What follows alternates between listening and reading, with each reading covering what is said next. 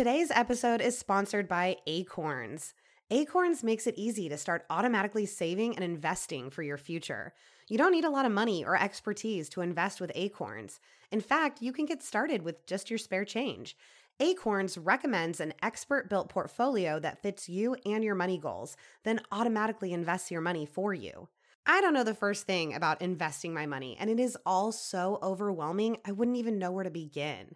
I love that Acorns makes it so easy and how you don't need a lot of money to get started. So head to acorns.com slash creepers or download the Acorns app to start saving and investing for your future today.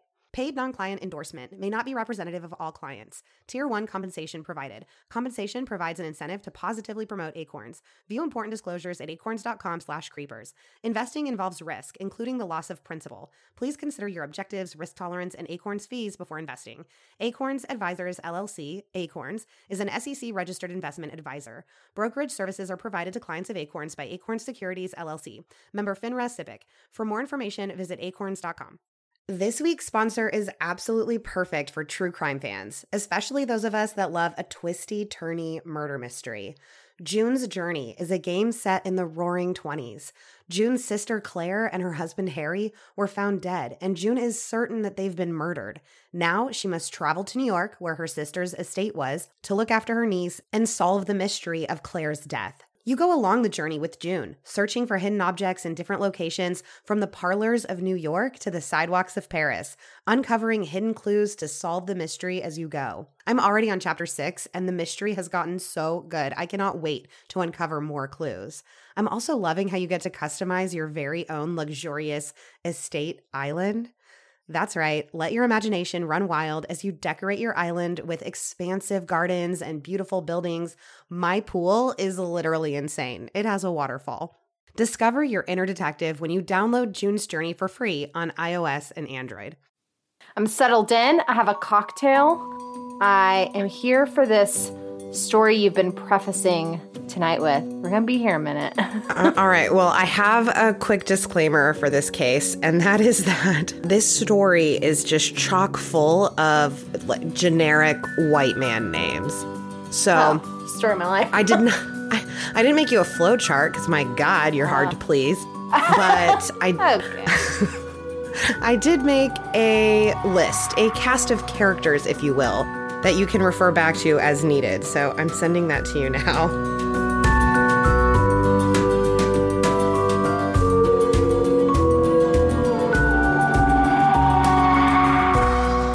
Welcome to another episode of True Crime Creepers, where we talk about all the real life creeps from serial killers to con artists.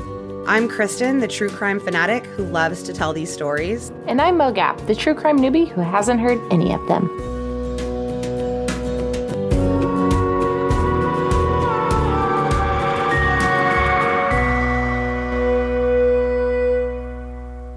This is fun. A little character web. I'm sorry, did you just send me the roster from our country club? Or is this. Literally, yes. I think Russell golfs with half these names. Truly. I told you. All right. I, I love that. Wait, I just saw that it's titled generic white men names, generic white women's names. Okay. And of course, yeah, Denise, Cheryl, Kathy. Yep. Mm-hmm. Am I wrong? And, and of course, there's Mike, a Jerry Brian, that goes by JJ. a Jerry that goes by JJ. Yep. Oh, yeah. Yep. Okay. this is great. I'm so glad you like. I'm so glad you approve. Finally. I mean, well, listen, we haven't like got into it yet, but all I know is something must happen with Mike because next to everyone is their relation to Mike. Mike's brother, Mike's dad, Mike's boss, Mike's wife, Mike's mom. Something does indeed happen to Mike. Do you ever look at stuff like this or like when you're reading these and you're like, who would be like if this, if I was Mike in this situation, like who would be my cast? You know? Like who would need to be Oh my god, my no. Story? I've never thought about that. I'm thinking about it now. Well, you would be the first line now. It's like Mogab, and it's like Kristen Williams, Mogab's co-host to a crime podcast. Yikes. The one that got Mogab into this whole mess in the first place. yeah. and vice versa. Absolutely. Chowder, Mogab's cute dog. That's it, basically. Russell, the prime suspect. but America's sweetheart. That's that would be the problem. That's wanna what they always say. They were a perfectly happy couple. No one ever saw it coming. like we are though. Yes, you are. Blech. Blech.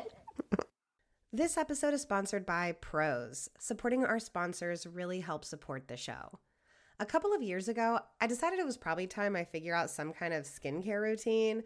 But the problem was, and has always been, too many options. I don't know exactly what I need or what's best for me and my skin. So, thus far, my solution has been to just buy a skincare line off the shelf and hope it helps.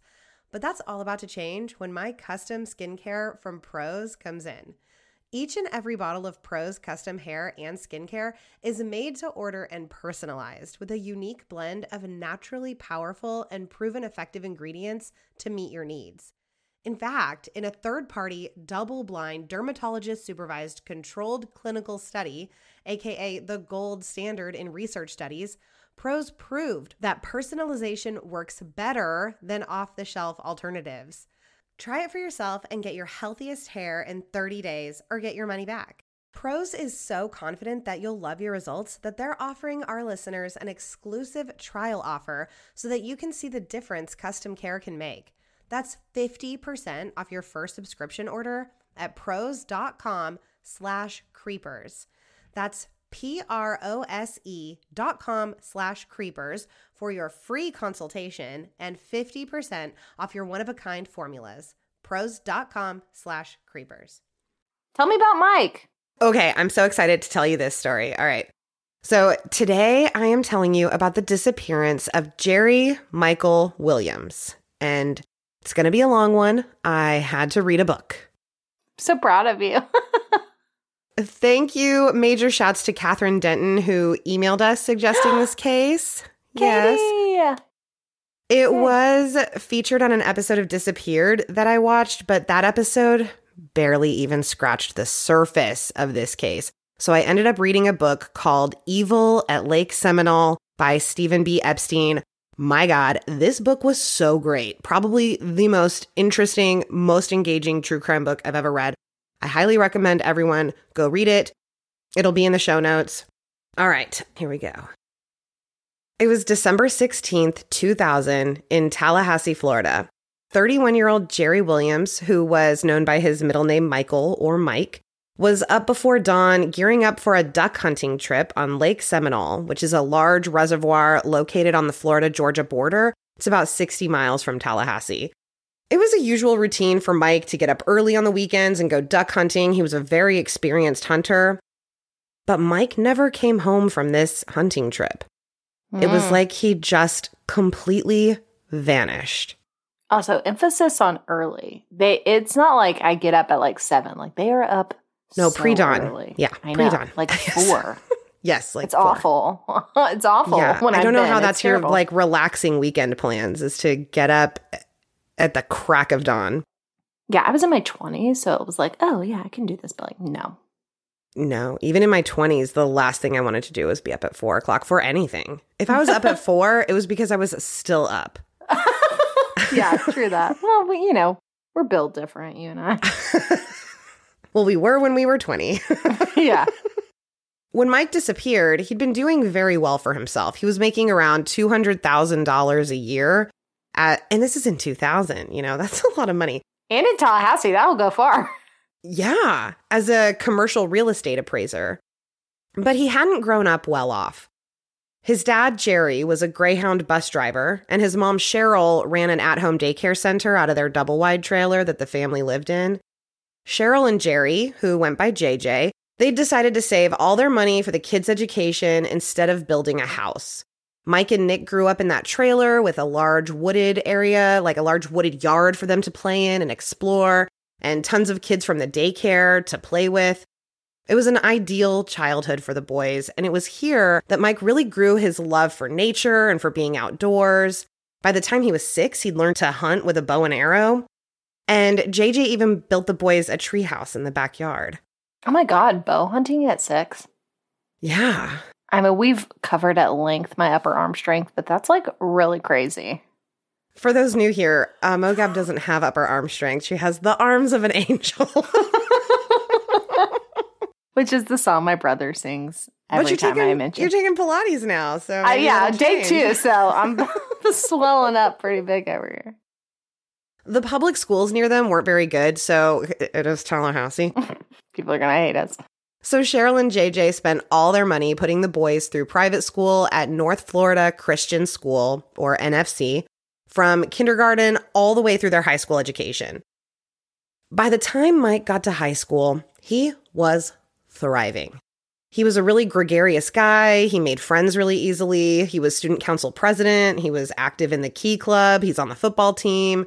Oh, that guy. He's that guy. He's that guy. In ninth grade, he met Denise Merrill, who was a cheerleader at the school. So it was your cliche football player, cheerleader, high school romance. Mike was head over heels for Denise, who was a pretty blonde who spent her free time volunteering at nursing homes and food banks and was voted best dressed by her classmates. oh, what a superlative. What a superlative. I was best citizen. No, I didn't win. Shoot, I was runner up. That's right. The only superlative I've ever won is most improved, which I feel like is just a backhanded compliment. yeah, we gotta get rid of those, right? like you were real shitty before, but you're all right now. good good job. Denise was equally in love. She even later told Mike's mom, Cheryl, that she knew Mike was the one from the first time she ever saw him. They dated steadily all through high school, and Denise had been really close friends with this guy named Brian Winchester since childhood, like since they were three years old. They'd both transferred to NFC from the same private school. And Denise introduced Brian and Mike, and by the end of ninth grade, they were best friends. Unlike Denise and Mike, Brian did not come from modest means. His dad, Marcus Winchester, owned Winchester Financial Group, which did financial planning and life insurance. His house was big and luxurious, but he loved the outdoors just like Mike. Brian would take Mike out water skiing, and when Mike started to get into duck hunting, Marcus would take him and Brian out. I feel like I've lived this life. Like I, I've, I've, I'm in this story. I've, I've been there. You know. oh, yeah, minus the duck hunting, but the water skiing. oh no, not the water skiing for me. The duck hunting. See, we are not built the same. We're not built the same. In 11th grade, Brian started dating a girl named Kathy Aldridge, who'd actually been Mike's girlfriend before Denise.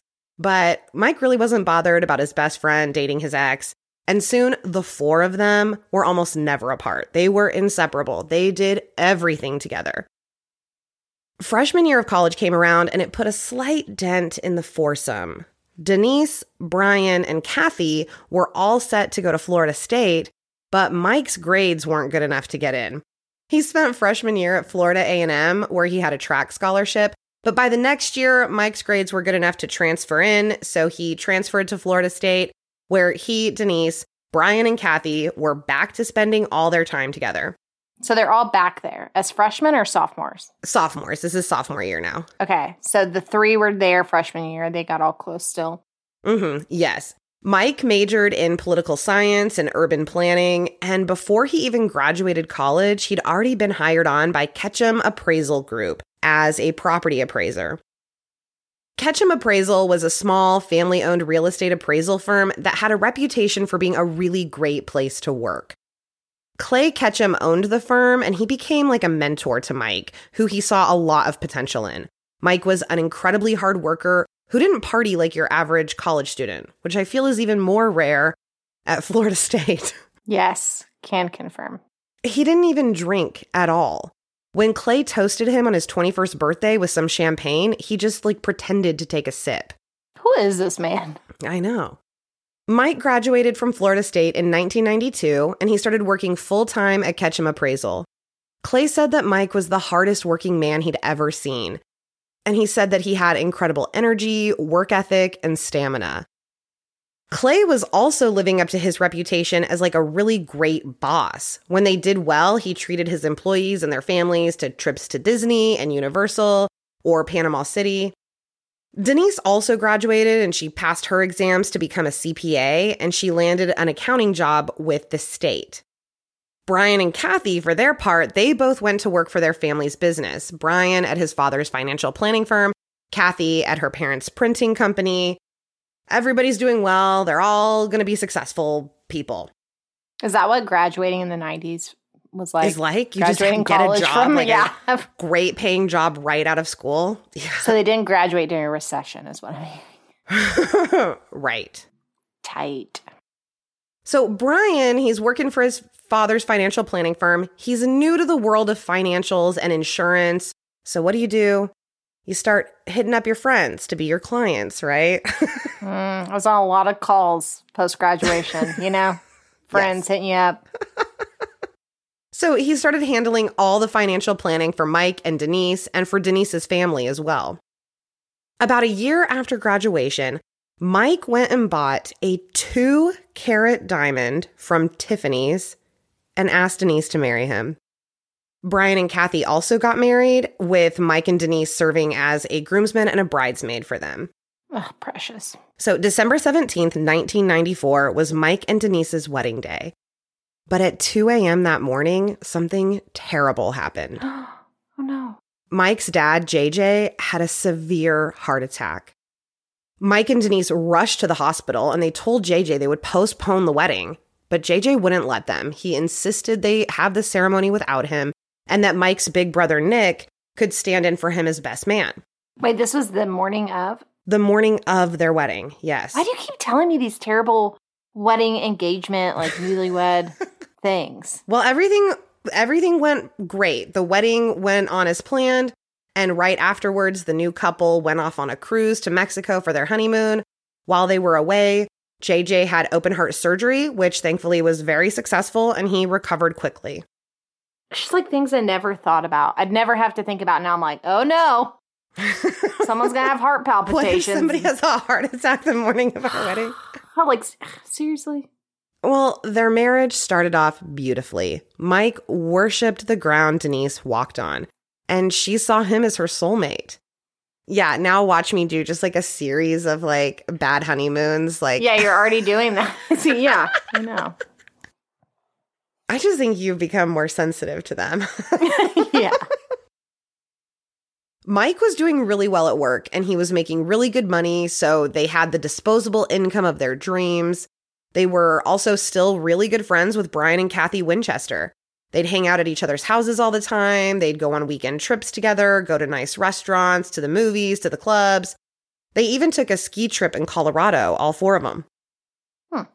Brian was still working for his father's financial planning business, and he told Mike, you know, now that you're married, you should really think about upping your life insurance. You know, you have this family that you got to think about.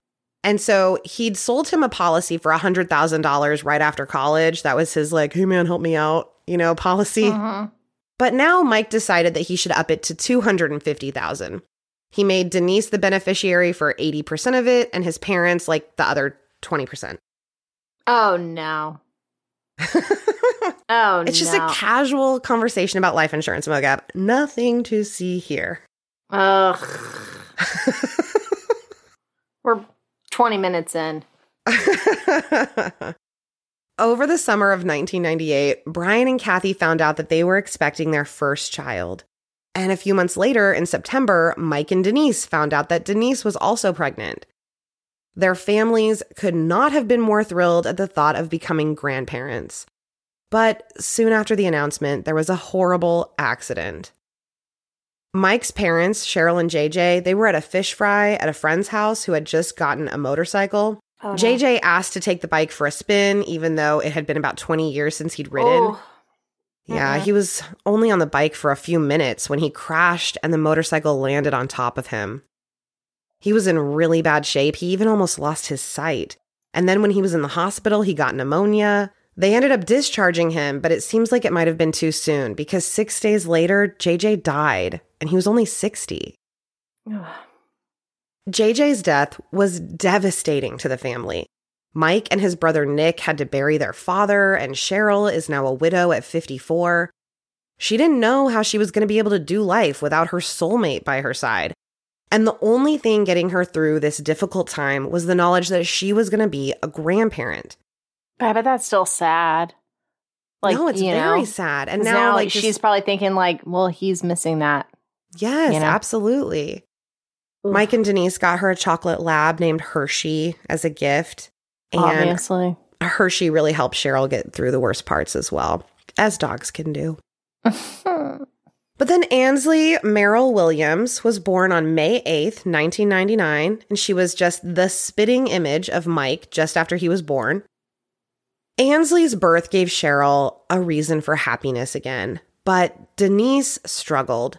She suffered from postpartum depression, and because of this, Mike really stepped up.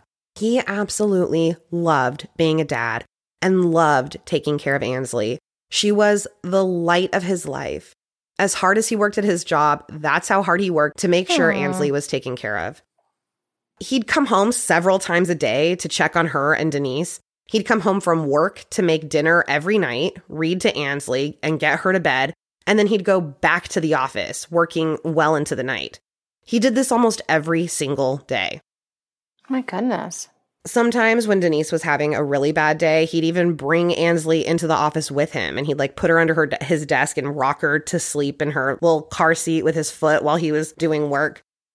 He wanted to make sure he was fully present in her life. Eventually, Denise went back to her CPA job, but just part time while her mom watched Ansley for her. When Denise was at home, she started constantly calling Mike and asking him to do stuff for her. Every time she got hungry, she'd call him at work and ask him to leave and bring her food. If she was low on gas, she'd go out to the gas station near his work and sit in her car while she waited for him to meet her there and pump her gas. Like you, there were just some chores she was apparently too pretty to do. we don't make the rules, okay? Uh, for those that missed our Am I the Asshole mini creep, uh, Mogab is apparently too pretty to take out the trash. Not my own words. Also, if you missed it, signed up for our Patreon. Oh, yeah, we didn't talk about the Patreon. Sign up over there. and Mike would drop everything and do whatever she asked him to. Uh, is he like, I mean, I guess we don't know this, but I'm thinking like, at an extent, even if you are doing that, you've got to be a little irritated. Like, they've got to be like arguing and stuff, right? No? I guess we don't know. But We would hear some things about some marital issues later, but at this time, it really seemed like Mike's only focus was to make sure that Ansley was taken care of. And he didn't seem to really be bothered, you know, doing all this stuff. Mhm. He never pushed back on it, at least. His boss, Clay, said that they all wanted to be married to Mike Williams. yeah. And his friends all said the same. Mike had earned the reputation with everyone he met of being someone with excellent character, not an enemy in the world. He was devoted to his mom, his wife, his daughter. He was a loyal friend and brother. He was incredibly honest and kind and generous. His friends knew him to be someone with a good heart who just loved to make other people happy. Mike and Denise decided to buy a bigger house, and on August 31st, 1999, they bought a two story, three bedroom house that was over 3,000 square feet in a nice upscale subdivision in Tallahassee. It was a really exciting milestone for the family, and Mike just couldn't help but think about his dad, you know, JJ, and all that he was missing out on by not being there anymore. It also made him think about his own mortality and about what would happen to his family if something terrible were to happen to him. You know, he's an avid hunter and fisherman, hobbies where tragic accidents aren't unheard of. And it had been a tragic accident that had taken his father from them, after all. Mm-hmm. So he had this $250,000 policy that he'd bought from Brian, but he was making around $200,000 a year. So that just wouldn't be enough. So Mike ended up picking up an additional policy from Cotton States Insurance for $500,000 that named Denise as the sole beneficiary. So how much total? 500 and then how much? Well, right 200? now, 500 plus 250. Okay. But but that would not be all. he told Hmm. Brian about this new policy, and Brian's a little pissed because Mike hadn't come to him for the policy. Right. And he told Mike he should have gotten more anyway. So Mike went to his boss, Clay, who was really like a father figure to him at this point, to ask him if he should up his life insurance policy to a million. And Clay told him that he should get as much life insurance as he could.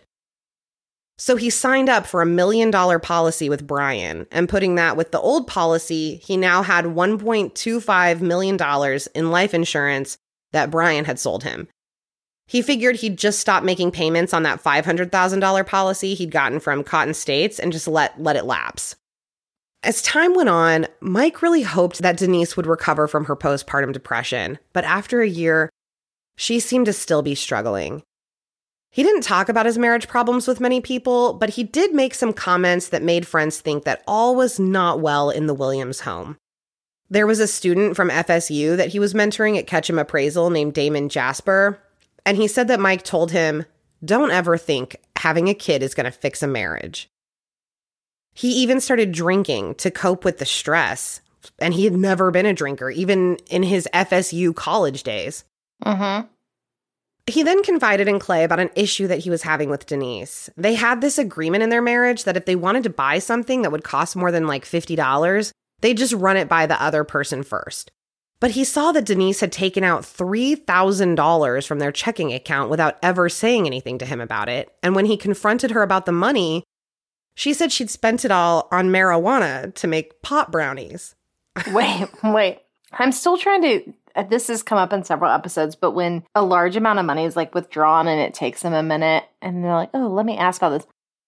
I don't I, like, I'm noticing $3,000, even if I'm like rolling in the dough. I feel like, I don't know. I'm just like, that's a lot of marijuana, right? I mean, I don't know. This is like that thing again where we're like, that's got to be a ton of marijuana. You could make so many brownies with $3,000 worth of weed.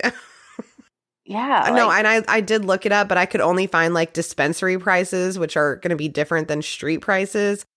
oh yeah, I, There's I personally like have never. You can reach out to. I personally don't have um, a drug contact, but uh, well, I worked at the Waffle House, so if any of my former employees are listening, you want to let us know. I feel like even on the street, three thousand dollars worth of weed that you could make so many, too many brownies. Thinking of Delroy, Two million dollars worth of booze, dog. Three thousand dollars worth of weed, dog. dog. ah. He also told Clay that he'd found out that while he'd been on a work trip, one that Denise had declined to go on with him, she'd been invited, she left Ansley with her mom and went to Orlando with Brian and Kathy without ever letting him know. What? Yeah. He found out they'd gone to this like really seedy club in Orlando that was known to be a place to get drugs, and he was certain that Denise was doing drugs. And Brian and Kathy too? I guess so, yeah. And he started to hmm. really worry about how fit she was to be a parent. Mike and Denise had this weekly ritual of hosting Friends Night at their house, where friends and family would come over every Thursday to watch the TV show Friends together. The Friends Night before Mike disappeared was a pretty eventful one. Despite the rocks in Mike and Denise's marriage, they announced that they were going to be trying for another baby, which I'm sorry, I've always thought is the weirdest thing to announce. In about a month or so, we're going to really try to have another Because baby. this is what that is. In a month or so, we're going to start scheduling when we have sexual intercourse. Yes, exactly. and then we'll be doing a lot of peeing in the same bathroom on a stick and watching it on the counter together. And now all of our friends and family know this. yeah. Ooh. They also told everyone about their plans for their sixth wedding anniversary, which was that Saturday. They'd be renting out a room at the Gibson Inn, which was this incredibly adorable historic hotel that was like a couple of hours away. And Denise's sister was already arranged to watch Ansley for them. They planned to leave as soon as Mike returned from a duck hunting trip he was planning to go on with Brian while Denise and Ansley slept in just slept normal hours, not even slept in. Just right. You know, woke up at eight. While they did not wake up at four o'clock. So that Saturday was December 16th, 2000. Mike was up and out of the house before the sun rose to go duck hunting. He stopped by his office on his way to pick up his gun. Since Ansley, he hadn't kept guns in the house. And then he made his way out to Lake Seminole, which was about a 60 minute drive from where he lived in Tallahassee. Mike, really dad of the year. I'm feeling it. Like I'm just I know. I, I, don't ever like to go in too early on someone because then they're usually the worst human in the whole episode. But I'm really feeling, I'm really rooting for Mike. Yeah. Cheryl slept in and she got like all the last minute stuff ready for their anniversary trip while she waited for Mike to get back. But when he still wasn't back by noon, she started to get really worried. If he didn't get home soon, they might miss their dinner reservation that night. Around one, she finally called her dad, Warren Merrill, to let him know that Mike wasn't home yet. She told him that something just didn't seem right, and she asked him if he'd go up to the lake and check it out to see if he could find Mike. She then called Damon Jasper, the FSU student that Mike mentored at Ketchum, because he'd gone duck hunting with Mike the weekend before and he'd know like the right spots to look. Those are weird two first phone calls. Why wouldn't she call Kathy if he's with Brian? I don't know why she didn't call Brian. Or Kathy. Yeah. Yeah. I mean, that's weird. I'm going to call my dad and then this random student. Yeah. And it's possible she made other phone calls besides this one, but these are who sprung into action. I'm not sure. Yeah. Okay, so Damon and Warren meet up at Mike and Denise's house, and Denise is just a complete wreck. She's completely panicking. So they tell her, you know, Mike's boat probably just broke down on the lake. Don't worry, we'll find him. And they headed out for Lake Seminole together while Denise called Nick Williams, Mike's older brother. Oh my God, Denise, call the Coast Guard for crying out loud. Uh, it's like her first rodeo. I don't know if the Coast Guard do reservoirs. The Coast Guard They never gets do. involved. Well, they never get involved in this. They have a, another agency. Game warden. Call the game warden. Yes. So she calls Nick Williams, Mike's older brother. He was over at his mom Cheryl's house when the call came in, and Denise had told Nick that Damon and Warren were headed out to the lake, and so Nick decided to head out there as well. Damon and Warren got to Lake Seminole around 3:30, and pretty quickly they found Mike's 94 Ford Bronco and boat trailer near a boat launch on the Florida side of the lake. But there was no sign of Mike or his boat anywhere. And this boat launch was actually just like an undeveloped patch of mud. And it was really weird that he'd put the boat in there because there were concrete launches nearby that he'd used before. They had a really bad feeling. They just knew something was wrong. So they contacted Florida's Fish and Wildlife Conservation Commission, Yes. or, or FWC, who are the law enforcement agency in charge of the lake. And they arrived around four that afternoon and quickly had a full scale search up and running. This search went well into the night. They'd been stalled by an afternoon storm that raged until like nine o'clock that night and brought with it freezing temperatures. But they continued their search until midnight when it was suspended until the next day. Not everyone went home though. By this time, Brian Winchester and his father Marcus were also out searching. And as the search parties packed it up for the night, Brian and Marcus kept their search up, guided only by headlights on their forehead. Love that look. Around 2:30 in the morning, about 225 feet from the ramp that Mike's truck had been found, Marcus spotted Mike's boat, a 13-foot Gheenoe. But no sign of Mike. They called his name and called his name, but there was nothing but silence.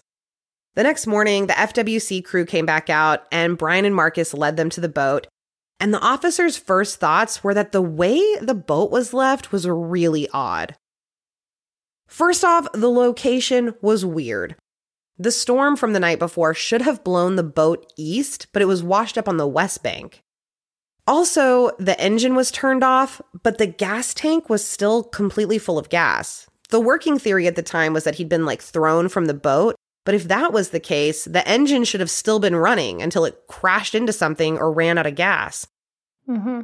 The shotgun was still zipped up in a zippered case, and there was a bag full of decoys. If he'd been hunting, why weren't the decoys scattered out on the lake? And why was the gun still zipped up?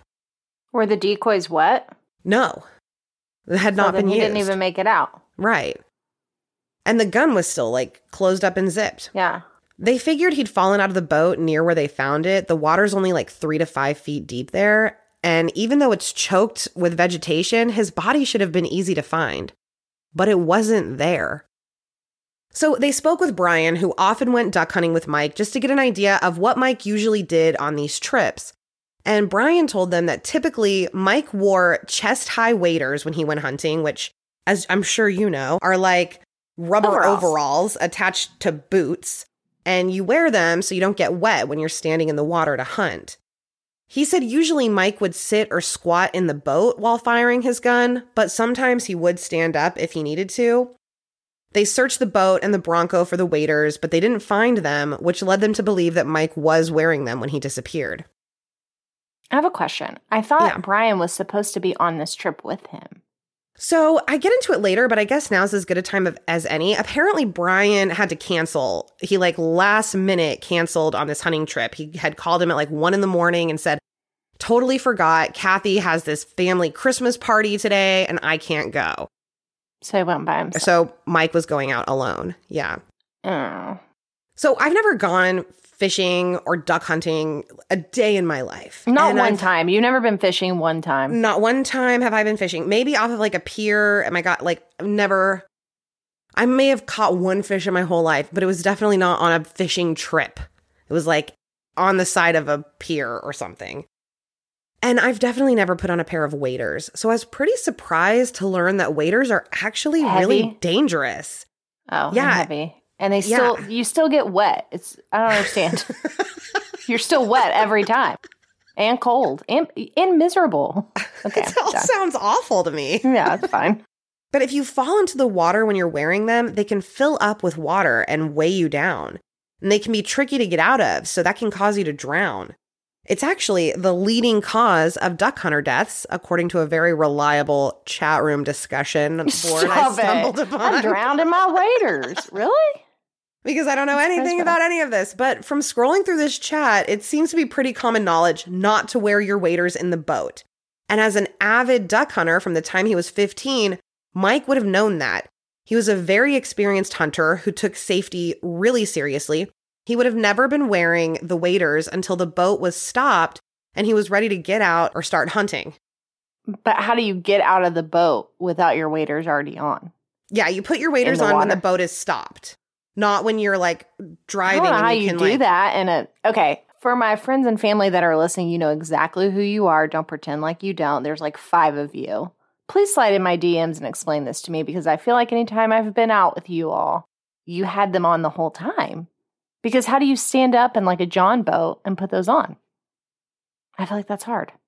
Okay. I don't know. my That's what everything said. I'm sure those are like the rules, but how common is that, I guess? Like, I'm sure that's what's suggested, you know, like wear a seatbelt. Well, that's what probably why it's the leading cause of duck hunter deaths. because Yeah, people are putting them on before. Can't wait for those DMs. but that was the only explanation that made sense for his disappearance. Mike's friends and family were all so worried. Most of them all came out to volunteer for the search, including his boss Clay and Clay's wife Patty. After that first day of searching, they were so exhausted. The situation looked so grim, so they decided to stop by Mike and Denise's house just to express their condolences. But when they walked inside, just Too soon. well, I don't think like I'm so sorry your husband is dead, but more like I'm so sorry this is happening. Like, Mm. what can we do? We've been out all day searching for him, you know. They walk inside the house, they're just covered in mud, you know, from the search. And they were pretty shocked at what they saw. All of Denise's family was there her sisters, their boyfriends and fiancés, her mom.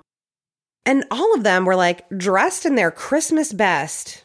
They had cookies and punch laid out, and the atmosphere was so casual. It was like a Christmas get together.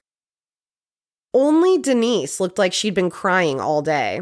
When Clay got there, she'd been upstairs, but she came down just looking terrible and just weeping uncontrollably. Wait, which one's? Oh, let me pull up my list. Which one's Clay is his boss at Ketchum. Oh, that's right. Okay, Yes. on my list. so then Clay and Patty went over to Mike's mom, Cheryl's house. And when Cheryl saw Clay and Patty covered in mud, she immediately thanked them for helping out at the lake. Mike's friends and family were all gathered at Cheryl's house, and the mood could not have been any more different than it had been with Denise's family. At Cheryl's, it was incredibly somber, anguish on everyone's faces. Several people were crying. Mike's older brother, Nick, was especially distraught.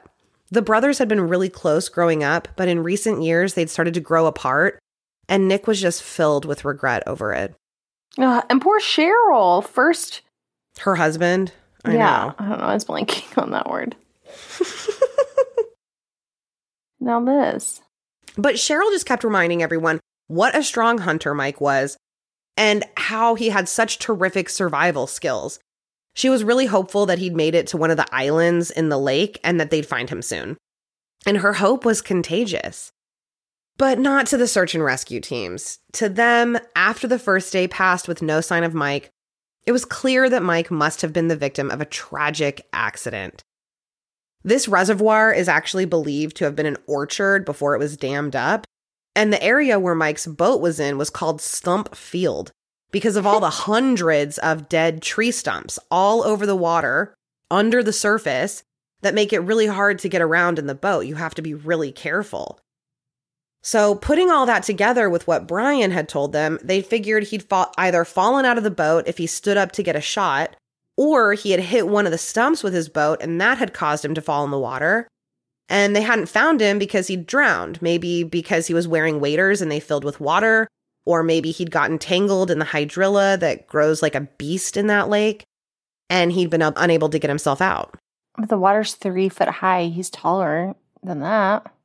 Yeah, it was you know? three to five feet high where the boat was found. Yeah, but he wasn't mm. there. So they're thinking yeah. maybe the boat drifted off and he's somewhere else in the water.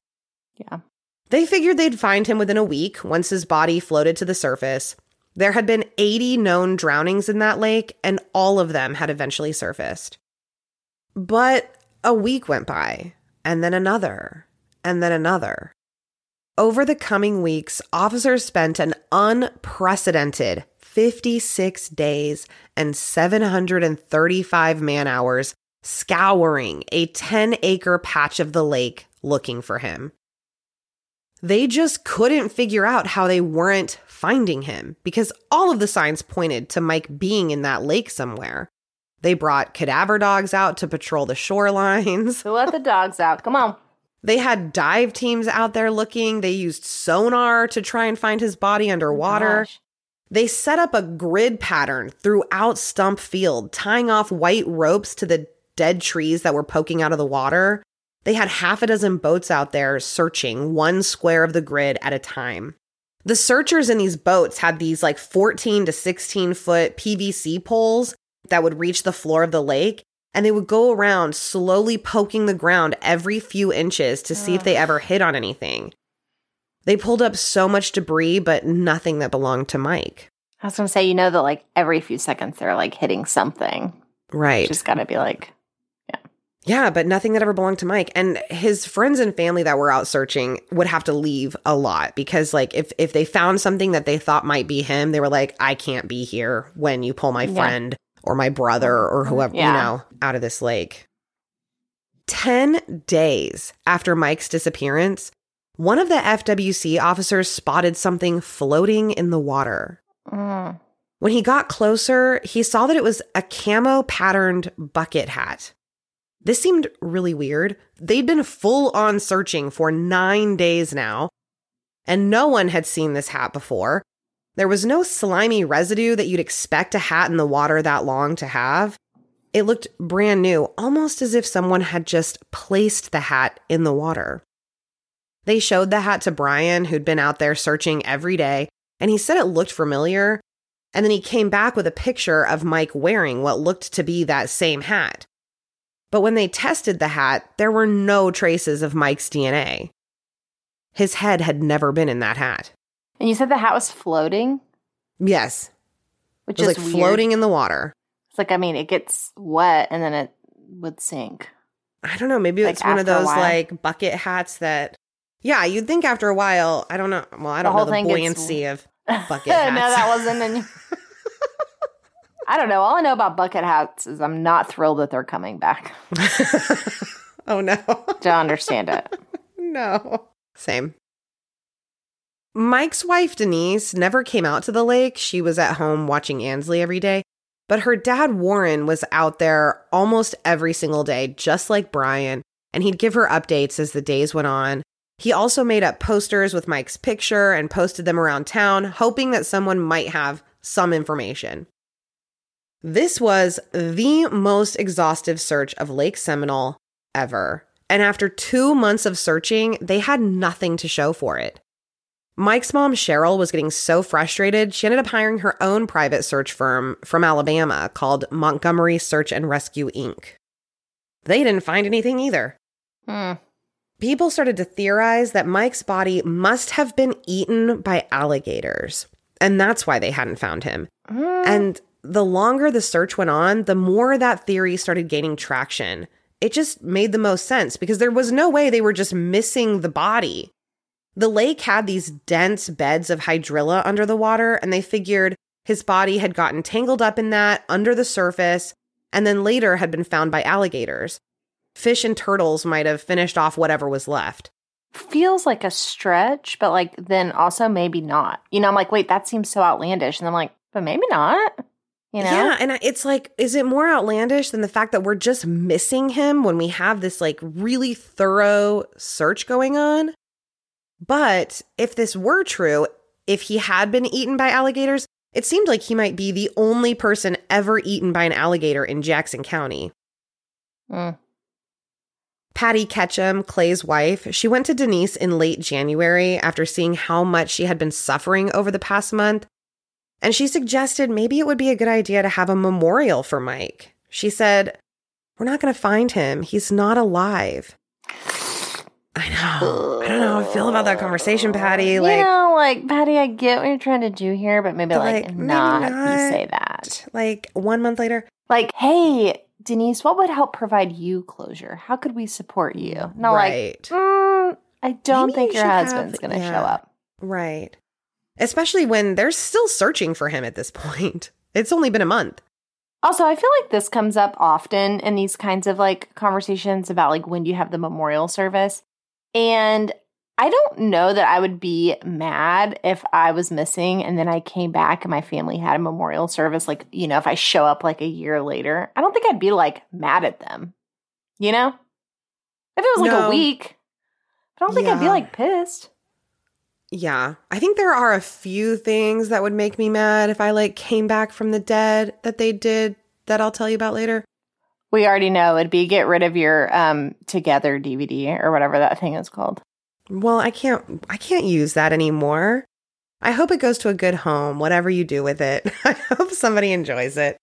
But that's exactly what Denise asked. She's like like nobody had ever suggested this to her at this point and she asked like what if we find him? What if he's still alive? And Patty said, "You know, well that would be a joyous occasion then, and we can deal with that Mhm. then." But when Denise brought up the idea to Cheryl, to Mike's mom, she shot it down. She said, You don't have a funeral if you don't have a body. And she was really annoyed that it seemed like Denise had just given up.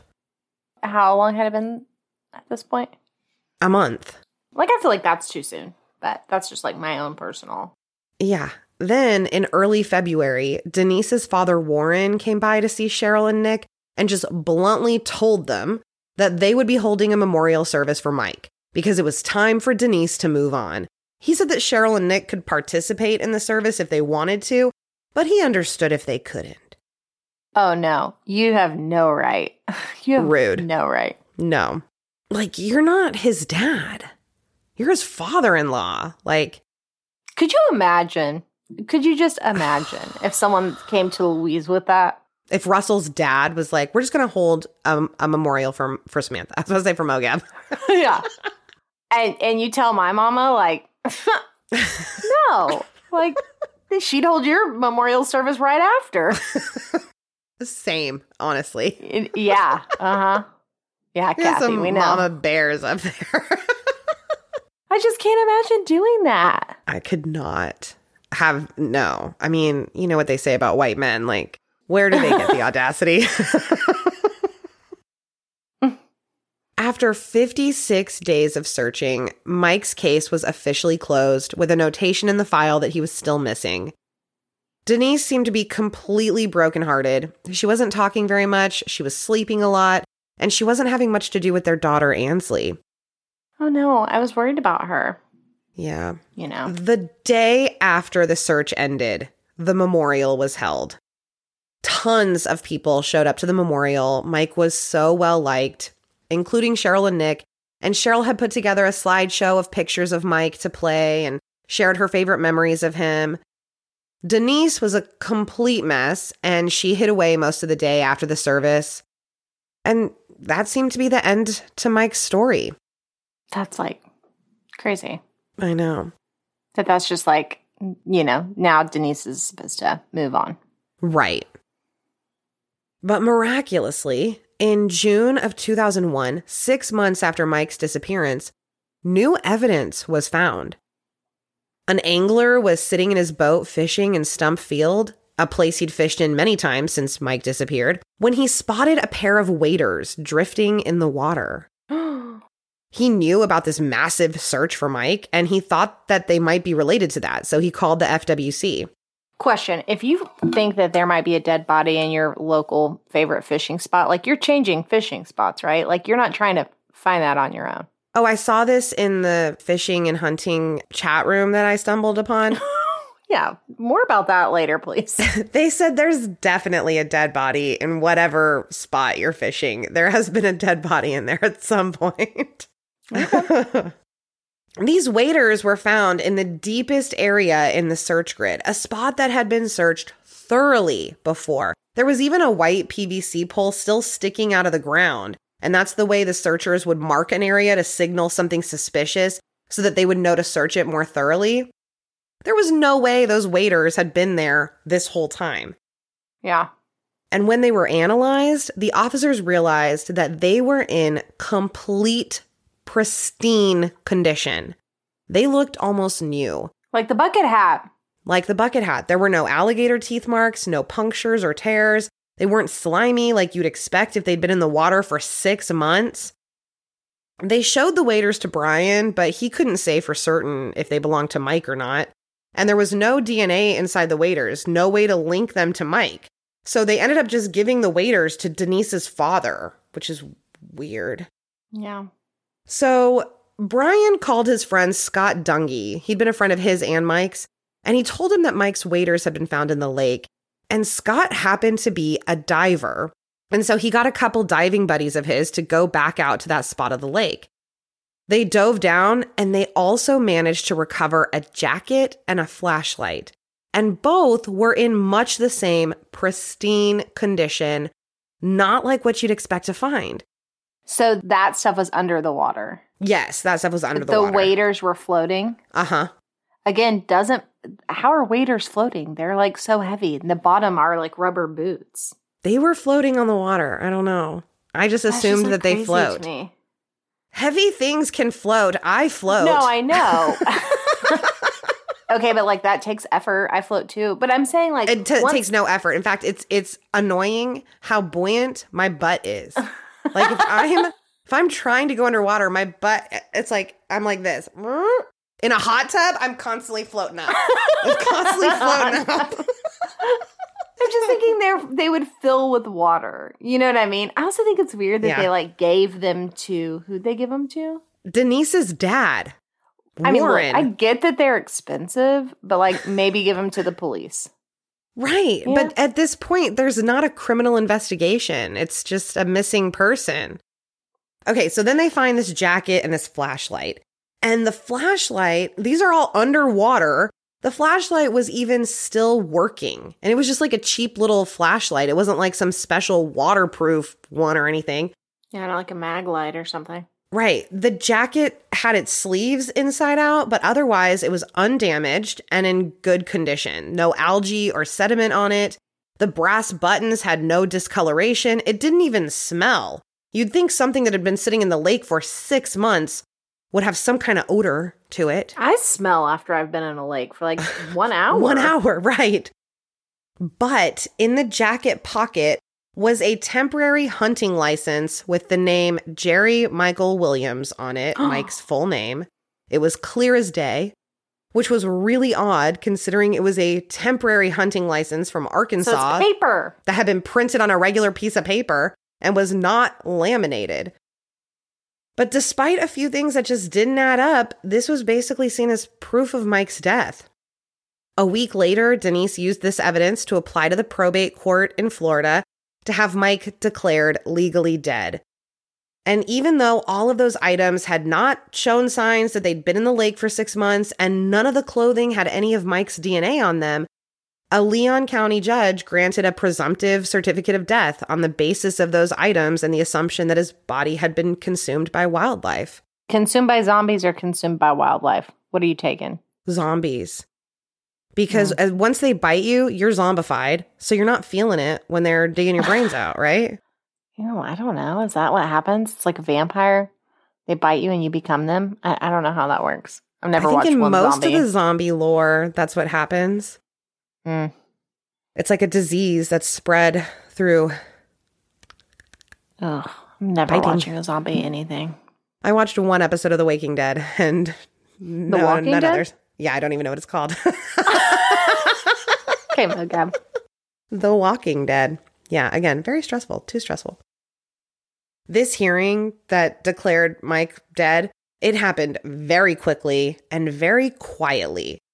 Mike's family was never notified that he had been declared dead. It was actually Brian who broke the news to Cheryl about it in July. He drove by her while she was out on a walk and he rolled down his window and said, Aren't you surprised the judge declared Mike dead so quickly? Ew, that's I know. And Cheryl was shocked, but she didn't like want to let Brian know that she didn't know. yeah. So she said, Not with all that evidence that just popped up out of nowhere.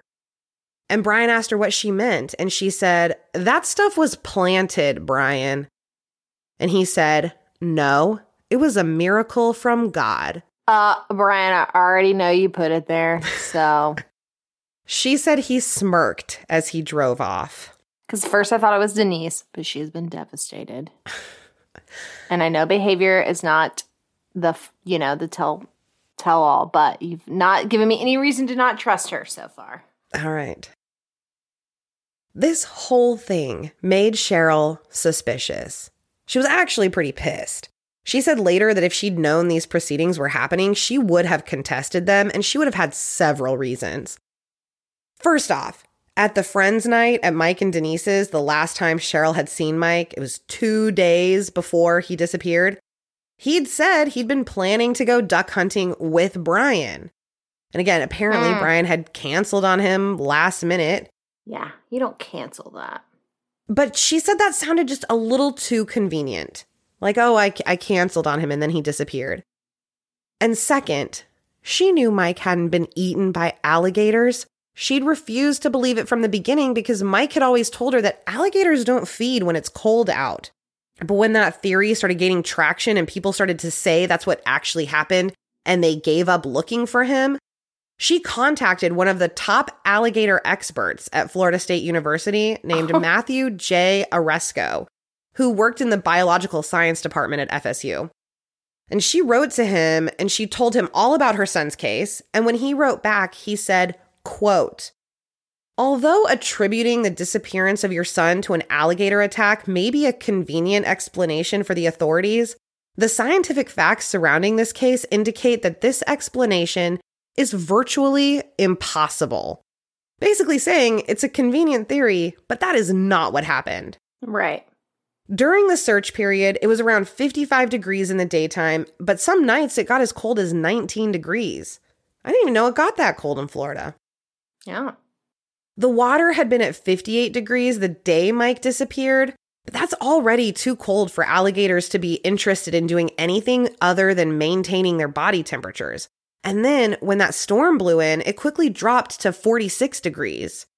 The Ugh. lake was even iced out as much as 20 feet from the shore.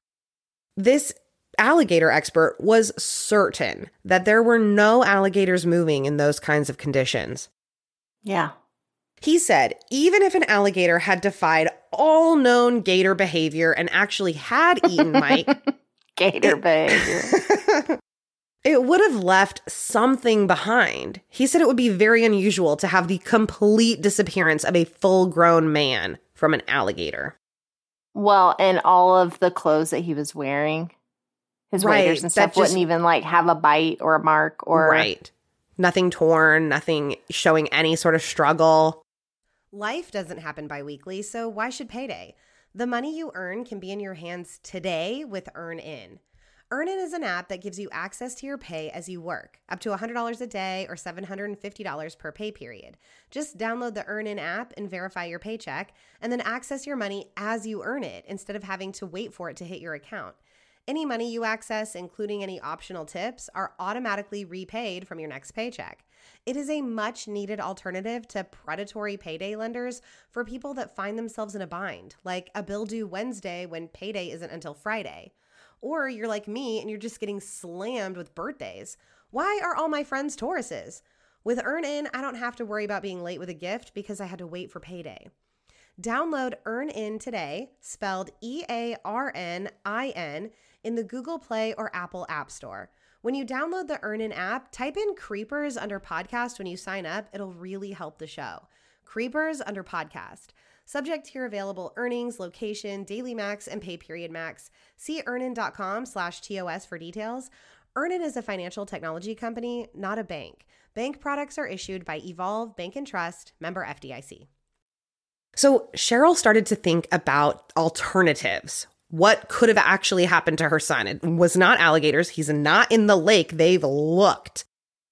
She thought about the possibility that he'd faked his death and walked away from his life, but he loved his daughter Anslee more than anything in the world. She just could not see him doing that. There was no way. The only thing left in her mind was foul play, because if it had been an accident, he would have been found. She tried to convince the authorities to investigate Mike's death as a criminal case because up to now, the only law enforcement agency that had anything to do with this case had been the Florida Fish and Wildlife Conservation Commission.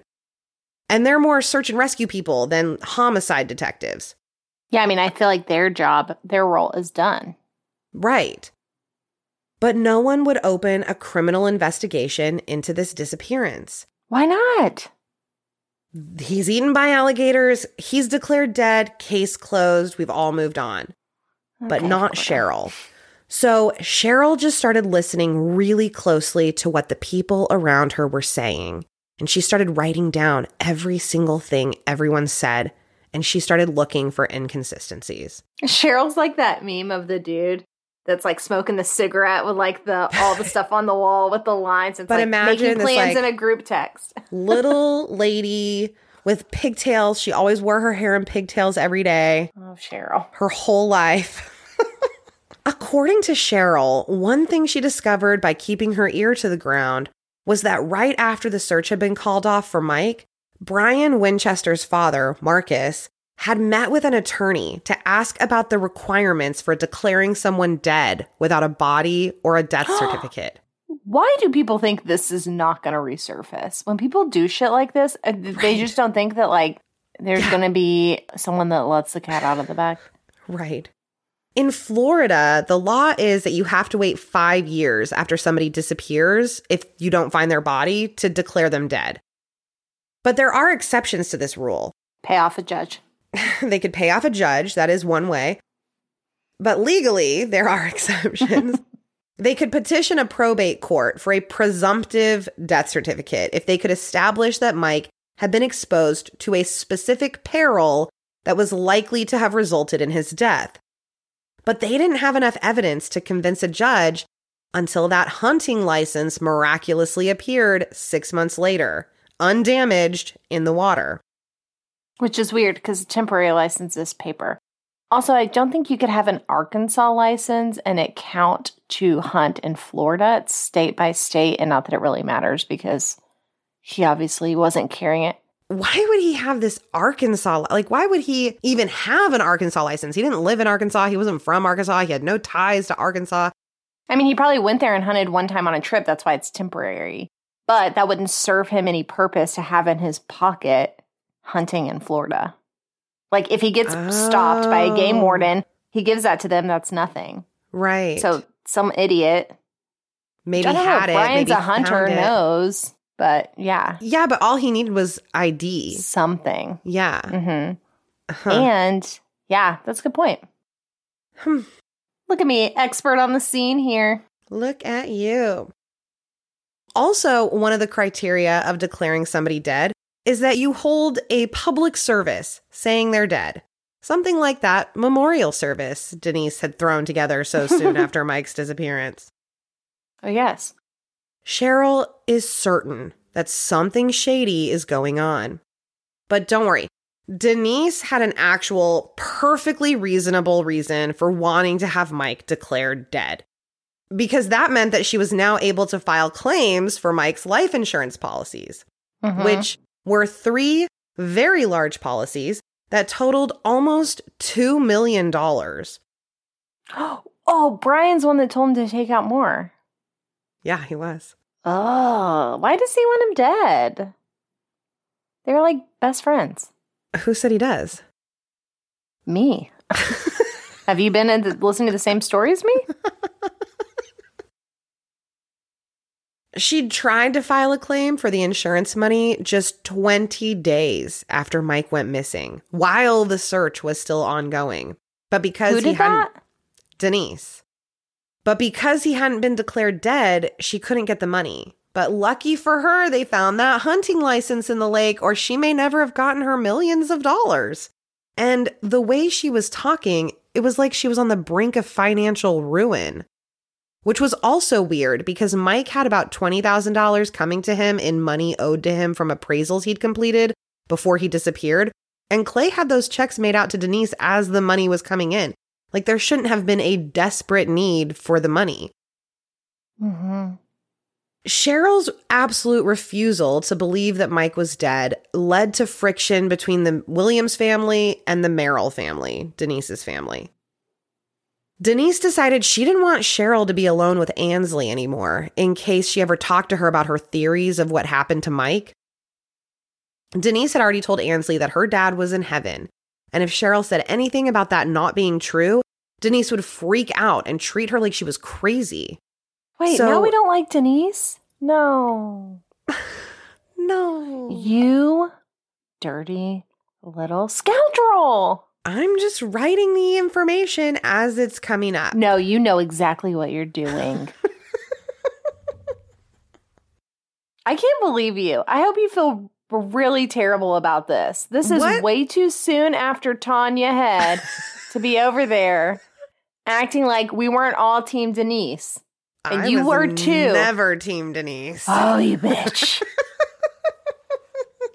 no. Mm-mm.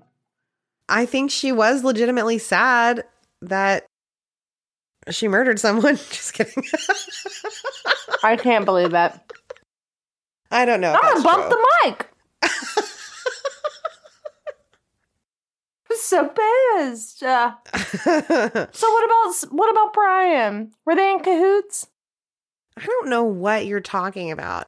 Do you want me to just end just just tell you Yes. the ending right now and just Yeah, and skip can- all the details? Yeah. I don't think that's what the listeners want, and I care more about them. I've noticed. Carry Okay. on. So she doesn't want Cheryl alone with Anslee in case she like says something. So Cheryl and Nick were only allowed to visit Anslee for 90 minutes every Monday at Denise's house, where she would keep a watchful eye over their visit. But Cheryl never stopped advocating for Mike. She knew in her heart that he had not drowned in the lake, but no one was listening to her. She wrote letters to the local newspaper begging them to run a story about Mike, and eventually a reporter agreed to include Mike in an upcoming article.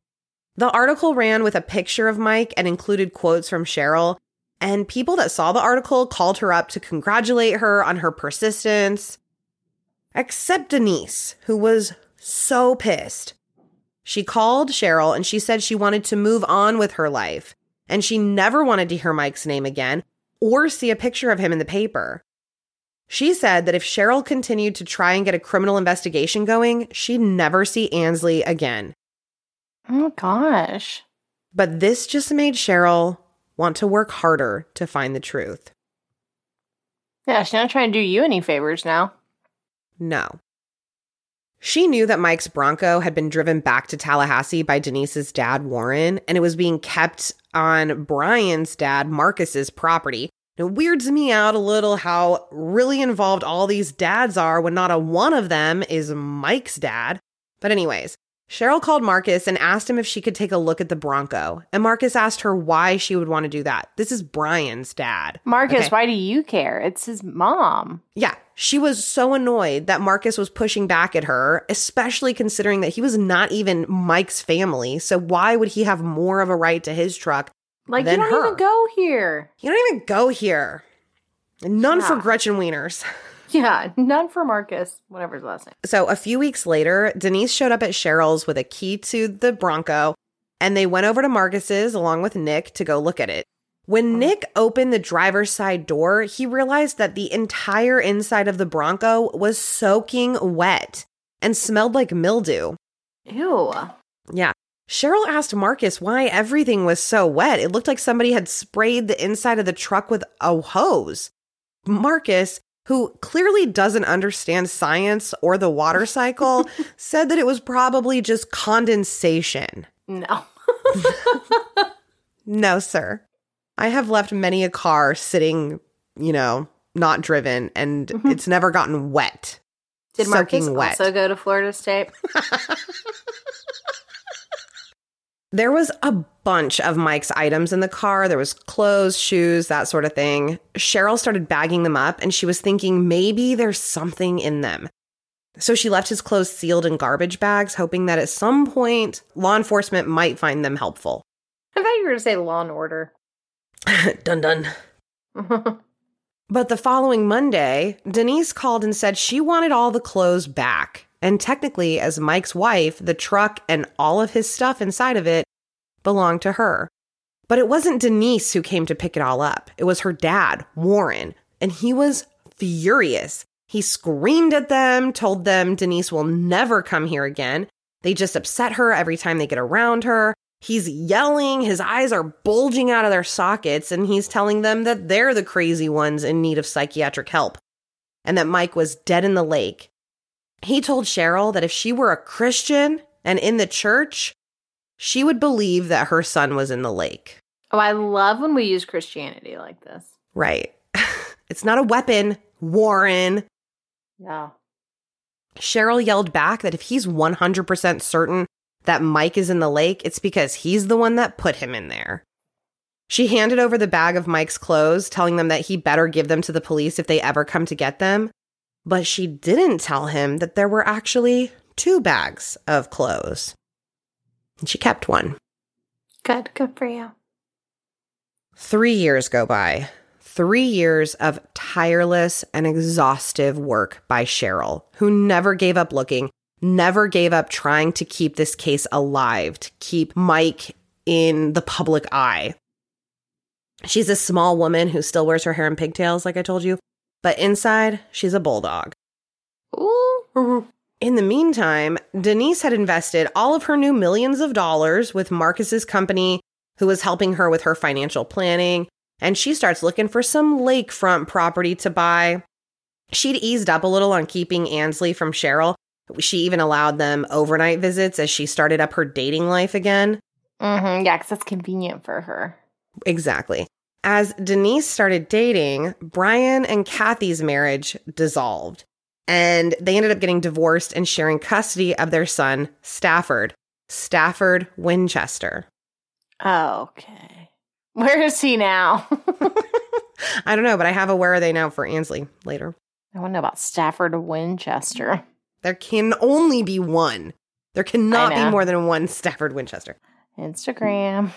After Denise broke up with her latest boyfriend, who was a guy named Chuck Bunker, who also happened to be her boss, Brian and Denise started to spend a lot of time together. A lot of time. Mm-hmm. Anslee would tell Cheryl that Stafford's daddy has been sleeping in mommy's room. oh. So- Cheryl started watching them like a hawk, and soon enough, they were openly dating. In cahoots in more ways than one. in more ways than one. Finally, in 2004, a family friend helped Cheryl get her suspicions in front of an investigator at the Florida Department of Law Enforcement, the FDLE. She laid the whole case right out in front of them, and they agreed something was not right. Several different law enforcement agencies looked into it, including the Jackson County Sheriff's Office. And this is the first time that Mike's disappearance is really looked into by law enforcement as anything other than a hunting accident. Now that they're looking at it as a criminal investigation, they all agreed that Mike's disappearance was riddled with giant red flags. Everything about this case looked staged, from where they found the Bronco in the trailer to the jacket with the hunting license that was almost certainly planted. They also discovered that the life insurance company, Kansas City Life, had had its doubts too. And they launched hmm. a quiet investigation into it at the time Denise filed the claim. So, Mike had three policies two policies that he'd bought through Brian with Kansas City Life, or KCL, that totaled $1.25 million, a million dollar policy and a quarter of a million dollar policy. Mm-hmm as well as that $500,000 policy that he'd purchased from a different company, Cotton States, that he was just going to let lapse. Which I didn't know you could do. Like, if you just, when you said quit paying on it, you meant like, he yeah, like, he was just going to stop paying the premium and let the policy lapse. So he wouldn't oh, have it anymore. Okay. Turns out Denise had not let that policy lapse. She'd sent in a check for almost $400 in April, four months after Mike's disappearance, to cover the premium of that policy. So it was after his disappearance, but before he'd been declared dead. He declared dead. And when she filed the claim for the money, she only listed the $250,000 policy with KCL. She didn't list the million dollar policy. So Cotton mm-hmm. States didn't know she also had that million dollar policy. Oh, something smells fishy. KCL had first been notified about Mike's death 11 days after he disappeared. It had been called in by Marcus Winchester, Brian's dad, who had explained that Mike had drowned after falling out of his boat. Eight days later, Denise signed a claim form seeking payment on the policies. This is 20 days after Mike's disappearance. The search went on for 56 days.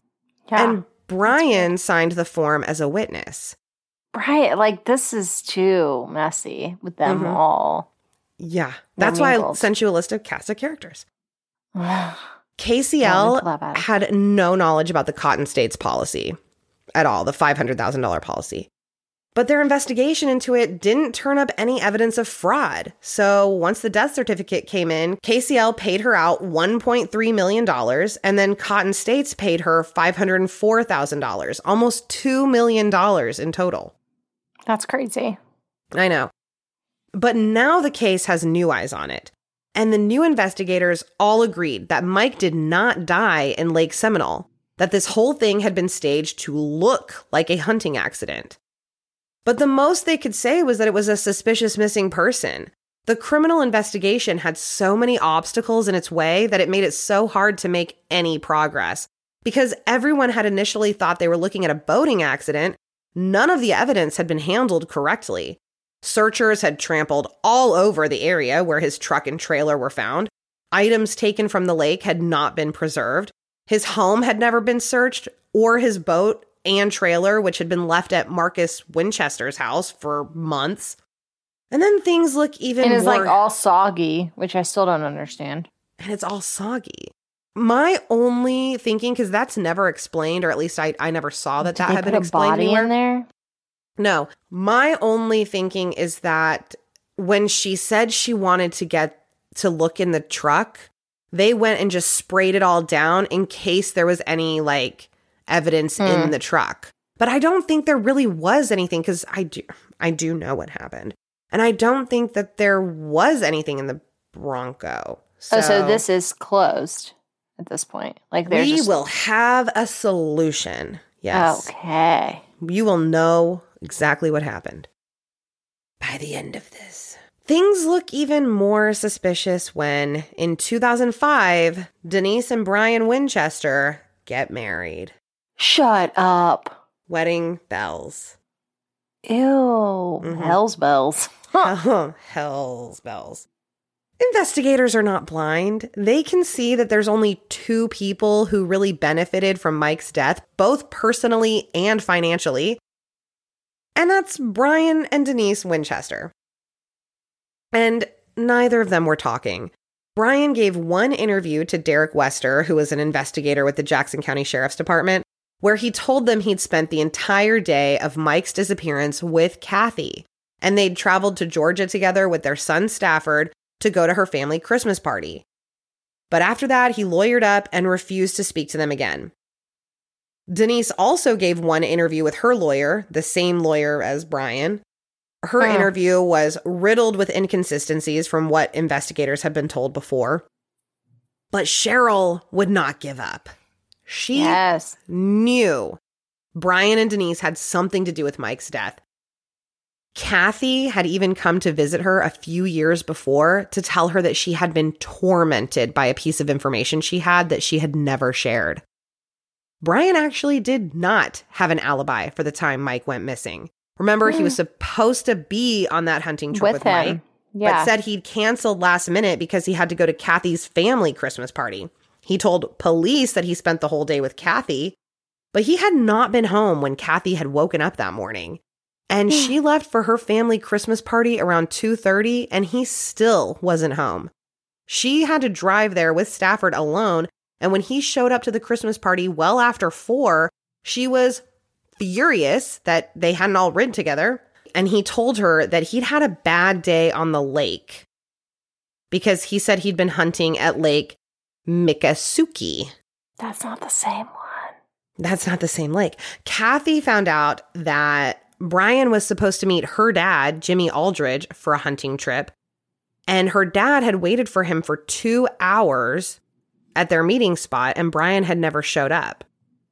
And Brian called Jimmy to apologize, saying that he overslept. So he's like making hunting trip plans with Mike, but then canceling on him. And he also had hunting trip plans with Jimmy, but he didn't show up for those. And then he's telling Kathy he had a bad day on the lake. It doesn't show up to Georgia till after four.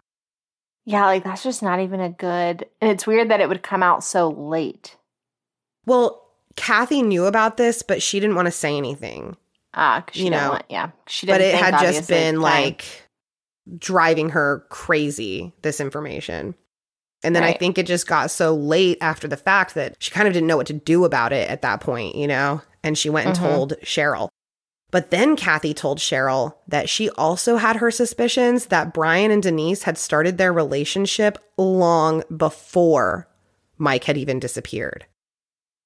Mm, that's sad. She then gave a letter to the investigators from Denise's ex, Chuck Bunker, that said that Denise and Brian had been leading a double life that few people were aware of. The letter stated that their relationship was not a normal affair and involved decadent sexual behavior with various Oh. people, strippers, and other oh. sordid acts. At one point, Chuck had been in Atlanta with Denise. This was while they were still together.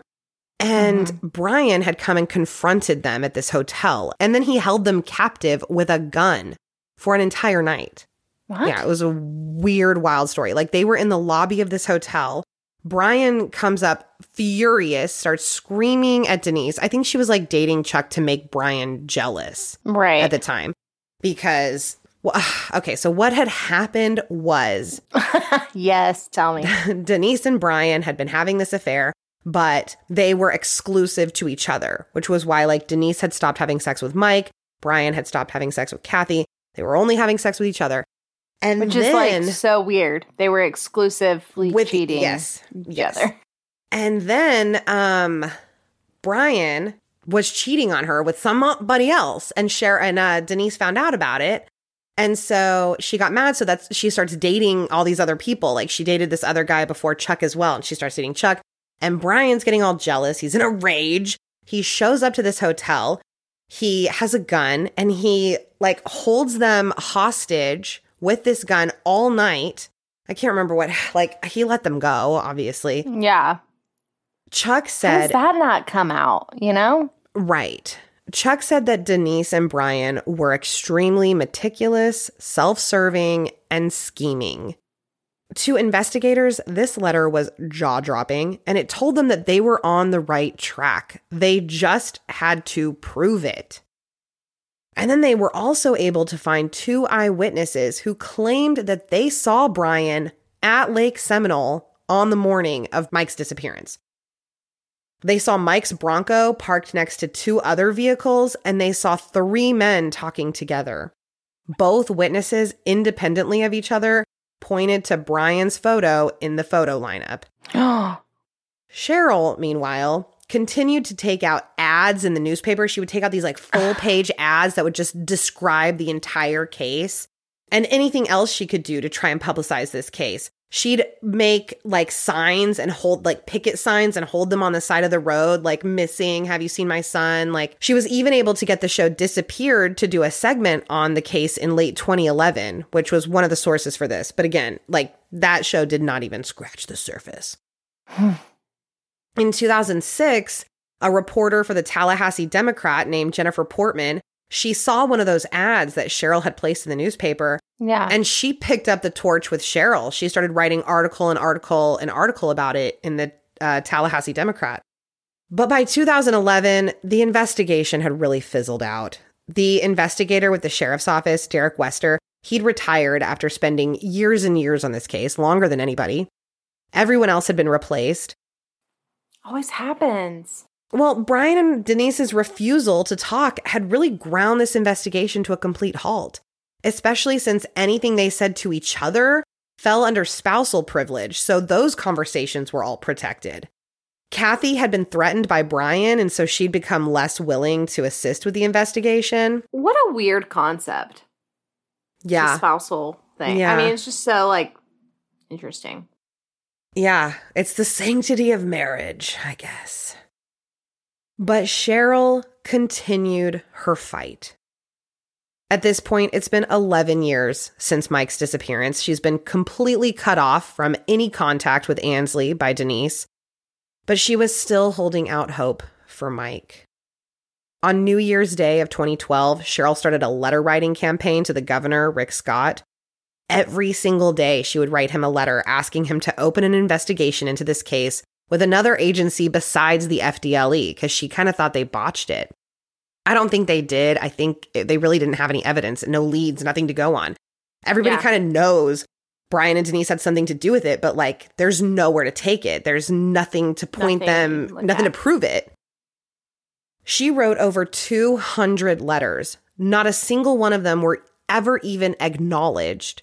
And she discovered that that was because the governor's office had been forwarding them unopened to the FDLE, who was throwing them in a case file. Cheryl was pissed. Hmm. But the years hadn't been so kind to Denise and Brian's relationship either. yes. They'd bought this 5,000 square foot, $650,000 waterfront home. But before they could even move in, Denise had thrown Brian out of their house. She Oh, said? well, she said if he had any hope of reconciliation, he'd have to go see a counselor, as well as attend 12 step meetings and multi day workshops to address his addictions to alcohol, pornography, and sex. Uh, Denise, you bought 3,000 pounds of weed. or what was it? 3,000, not pounds. What was it? Dollars worth of weed. Dollars. what do you think is more? 3,000 pounds, right? Three, definitely 3,000. That's that's one and a half tons. Oh, good for you for uh-huh. knowing that. I don't. So, Brian tried to meet her demands, but nothing worked. She would not come back, and she ended up filing for divorce. Then, Brian's son Stafford, who's 17 at this point, had been going through his phone. He'd been going through Brian's phone, and he found mm. tons of pictures of Brian with sex workers. Stafford told Kathy and Denise about the pictures and said that he was moving in with Kathy for good. Yes. Brian had no one, and this led to a full blown depression. And then there was lots of stuff about this yada yada. He's depressed, yada yada, bought a gun, yada yada. Then he kidnapped Denise. What? That escalated. Welcome to the beginning of his downfall. Okay, he waited for her one That's the night. beginning? Not killing his friend? Well, of his downfall. That was kind of the beginning of his like upward swing. You know, he becomes a millionaire, yada yada. Yada yada. He waited for her one night while she was driving home and jumped in the back seat and he pulled out a gun and told her to drive. And she asked him what he wanted, and apparently this was all his grand scheme to win her back. Because mm, nothing says romance like that. yeah. You know, it's always so funny though, because I'm sure Denise was like, Oh my God, Brian, what are you doing? You're acting crazy. You know, and it's like, mm-hmm. they're always so surprised. I'm like, Oh, you didn't expect the guy that helped murder your husband to be a little unhinged and possibly kidnap you? You know, they're always so surprised by their behavior.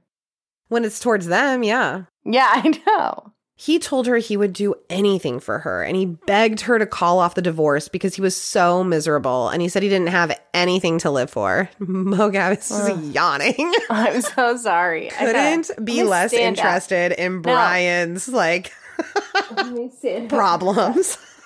yeah, I mean, I have no sympathy for him.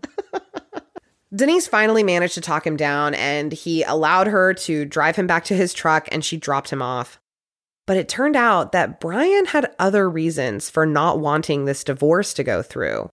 He was terrified that once their conversations were not under spousal privilege anymore, she was going to tell the police what he had told her about Mike's murder. so after dropping Brian off, she drove straight to the sheriff's office to report the kidnapping. But as she told them about the kidnapping, they start asking her questions about Mike because they're like, oh, like, oh, great, she's here. She's eager to talk to us.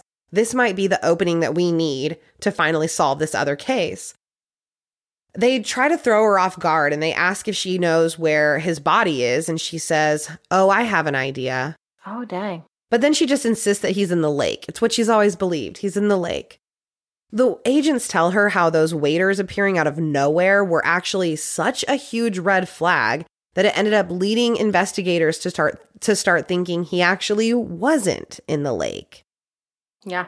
Denise started to look a little uncomfortable, and it didn't help when they told her that they'd recovered Mike's Bronco and his boat. At this time, they were in like yard, like trash yards, whatever you call them, you know.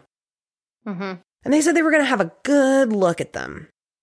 Denise refused to talk any more about Mike and just told them she wanted an order of protection against Brian for her and for Anslee because of the kidnapping. The agent said he had no doubt that Brian will be located and put in jail for the crimes he has committed. Oh. And he was right. Brian was arrested and charged with kidnapping, domestic assault, and armed burglary. Two of those charges are felonies. I don't even want to know which one isn't. And once he was in prison, because I'm pretty sure it's domestic assault. yeah. And once he was in prison, Brian started trying to bribe people to tamper with evidence and stuff like that. Word got around pretty quickly that he was like doing all of that. And so his lawyer knew the only way to limit the amount of time on his sentence was to make a deal. In the wheeling deal, and dealing. Wheeling and dealing. In the deal, they agreed that Brian would answer any and all questions about the disappearance of Mike Williams, but that he would basically have immunity for whatever had happened to Mike. What? Even if it turned out he'd killed his best friend in cold blood. How is that possible? I mean, I understand how deals work, but that seems like. Well, state attorney Jack Campbell hated this offer. But he knew without it, Brian would take his knowledge of what happened to Mike to the grave. With the deal, Brian would face no punishment if he turned out to be the murderer. But Cheryl and Nick would have closure, and maybe they'd still be able to get justice for Mike somehow. And so they met with Brian, who totally spilled his guts. Every oh, word recorded. And investigators were able to corroborate the most critical details, proving that Brian had lived up to his word. And this was the real truth of what happened to Mike Williams. Oh my God, I'm on the edge of my seat. Mike had been looking forward to that duck hunting trip that he'd be going on with his best friend of 16 years, Brian Winchester. Brian had told Mike that they were going to go to this secret special spot on Lake Seminole where there were lots of ducks.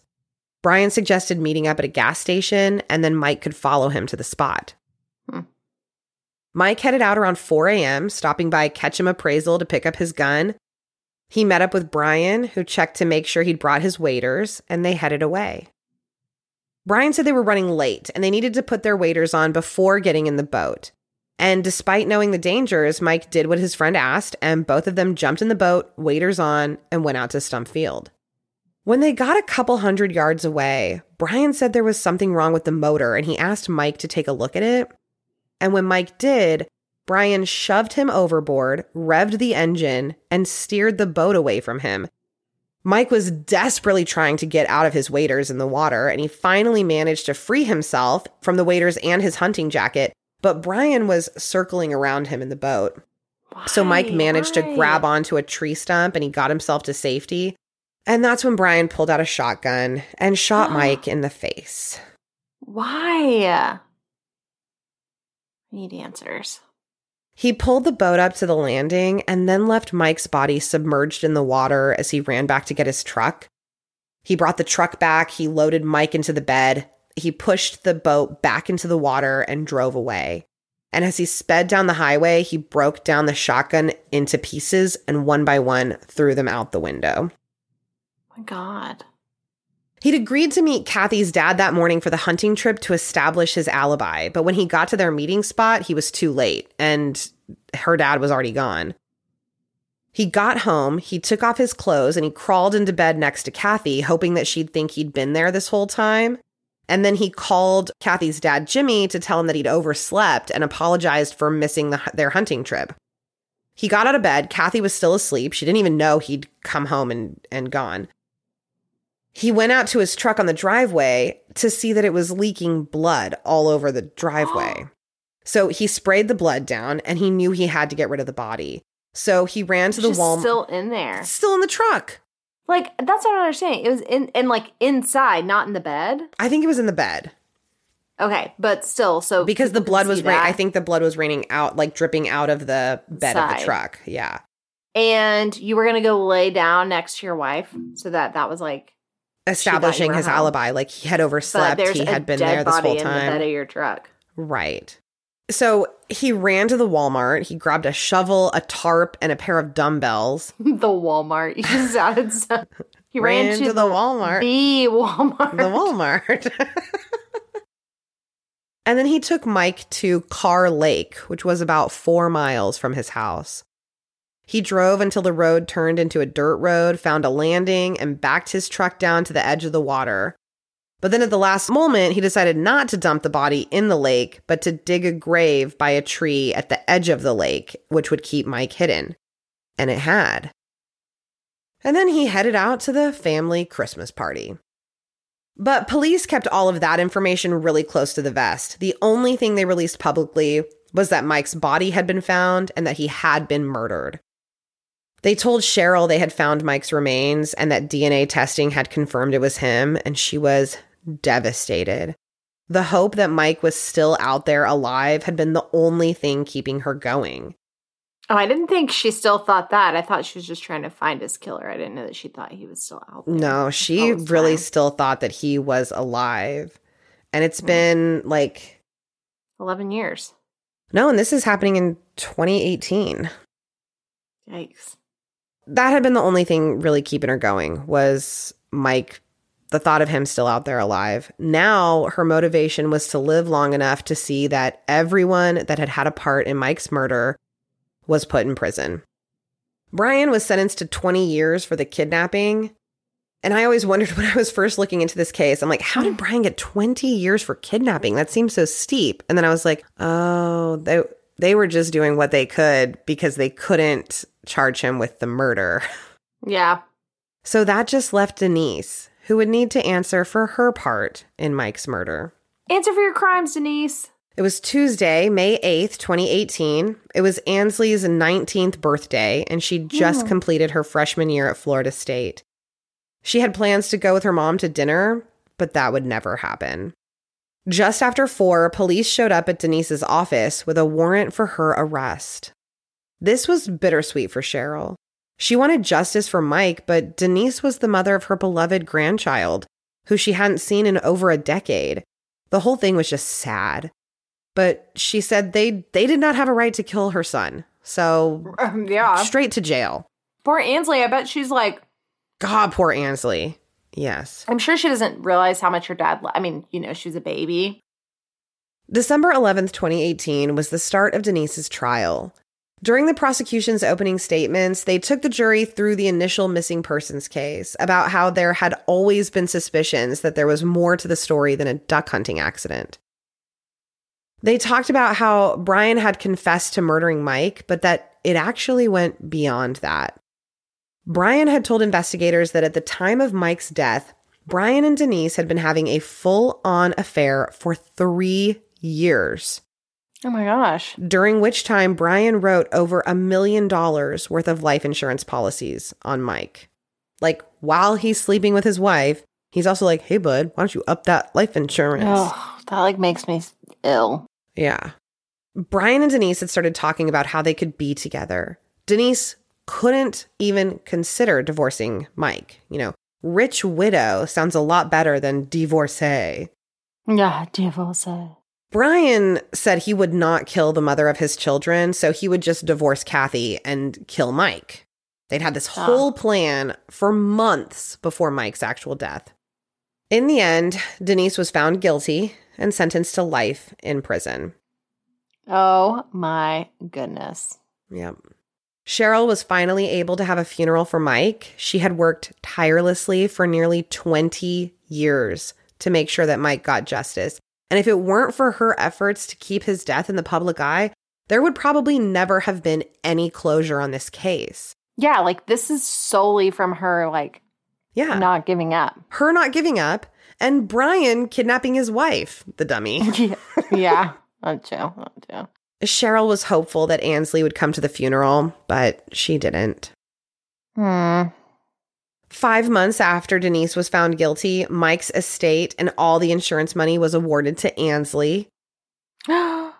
Denise had signed over the insurance money to Anslee to avoid prosecution for insurance fraud. And as part of that agreement, Ansley couldn't use the money to pay for any of Denise's legal fees. Good.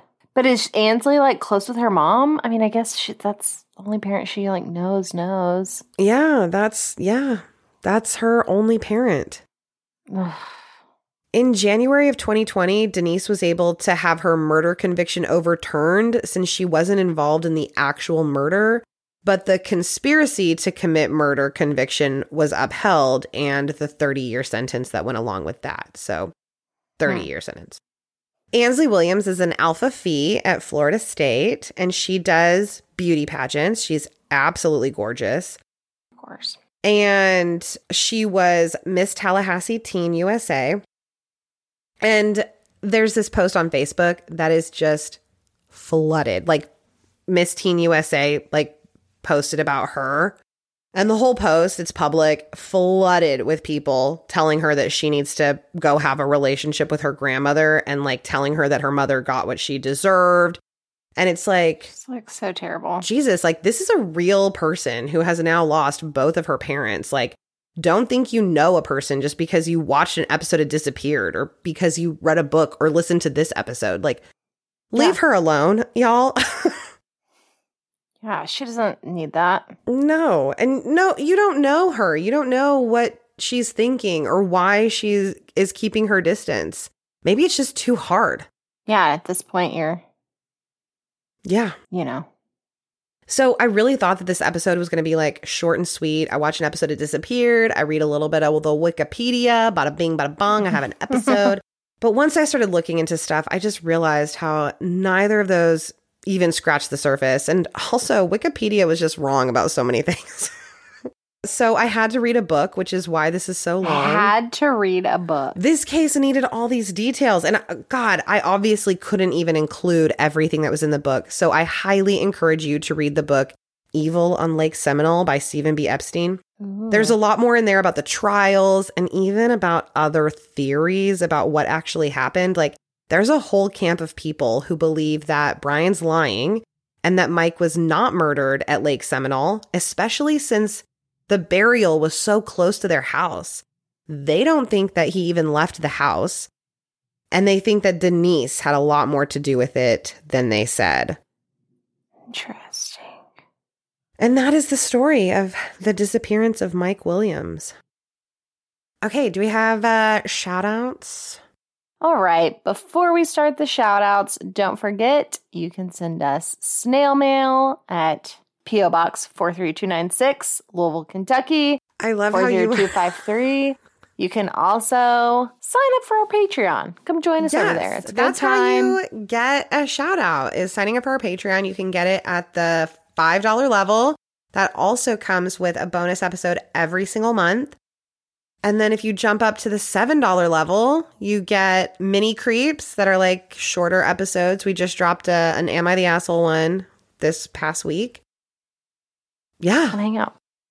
come hang out. And if you do sign up, make sure you put your address. Patreon's not going to send you stuff. It's just so we can send you stuff. Oh, yeah, because you get a card and a sticker at the $7 level. I knew I was Yeah. forgetting something. We mail that oh, to you you, and we need your address to do that. So Please include your address. Send it.